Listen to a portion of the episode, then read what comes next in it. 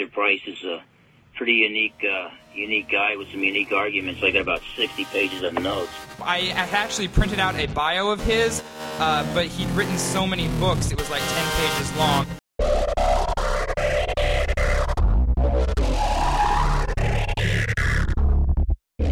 I told my guys at the Institute that I, I shouldn't be debating you. I should be teaching a, a course on you.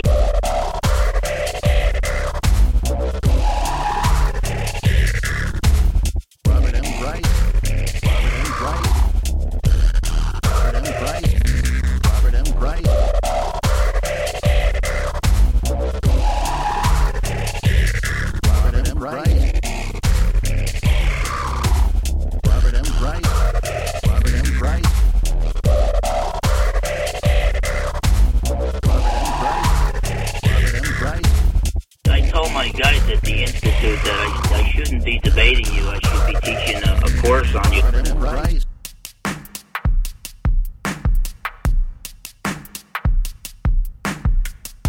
Dr. Craig often appeals to the consensus of New Testament scholars on behalf of conservative views.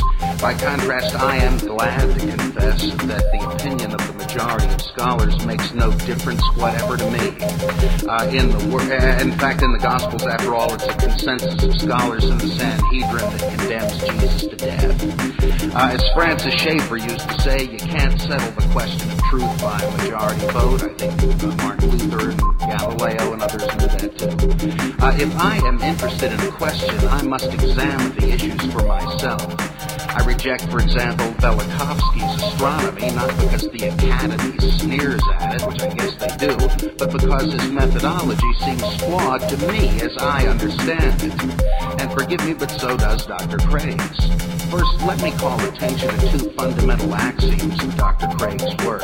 The first is what strikes me as a kind of double truth model. The second is the old red herring attempt to evade the principle of historical analogy by means of the claim that critics reject miracle stories only because they espouse philosophical naturalism.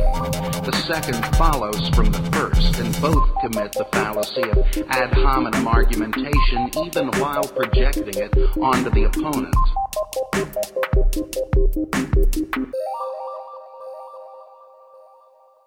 Nor is naturalism the issue when the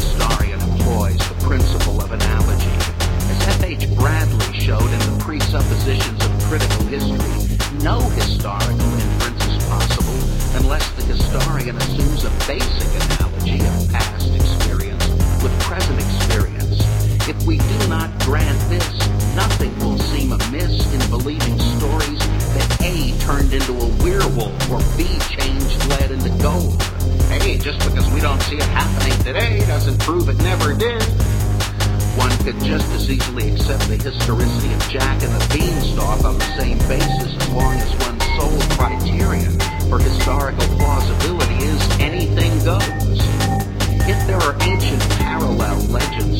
other saviors and sages rising from death or ascending into heaven, but there is no present day instance, is the historian to be maligned as a narrow dogmatist or a moral coward refusing to repent he judges the story of Jesus' resurrection as probably a legend too? The historical axiom of analogy does not dogmatize. Critical historians are not engaging in metaphysics and epistemology uh, as if they could hop into a time machine and pontificate, A didn't happen, B did. Again, Dr. Craig and his brethren are just projecting. It is they and not critical historians who want to be able to point to sure results. Imagine a creed. If thou shalt confess with thy mouth the Lord Jesus and believe in thy heart that God has probably raised him from the dead, thou shalt most likely be saved. The joke on there? Historians don't have creeds. They frame hypotheses. Sure, you can find some hidebound prop, some small-minded, insecure windbag who will not budge from a pet theory because he has too much personally invested in it. But you have no trouble recognizing such a person as a hack, a fake, a bad historian who ought to know better, Holocaust deniers, for example. The last thing you do is to make it into an operating principle. But apologists do. Again, it's projection. A soft answer turneth away wrath. That is a maxim I live by. I don't want any trouble. If I have to pipe up and dispute about something or protest about something, well, it, it will mean all the more if I usually don't get upset. When I do, you'll know it means something. I've, I've learned over the decades to have a sensitivity. It's like the uh, another great Bible passage: "Do unto others as you would have them do unto you." I don't want to uh, make people feel uh, bad or angry or condemned. Uh, so I try to speak positively and to uh, to uh, be charitable in speech, and so I, to me, that is very important as a guide for life. I told my guys at the institute that I I shouldn't be debating you. I should be teaching a, a course on you.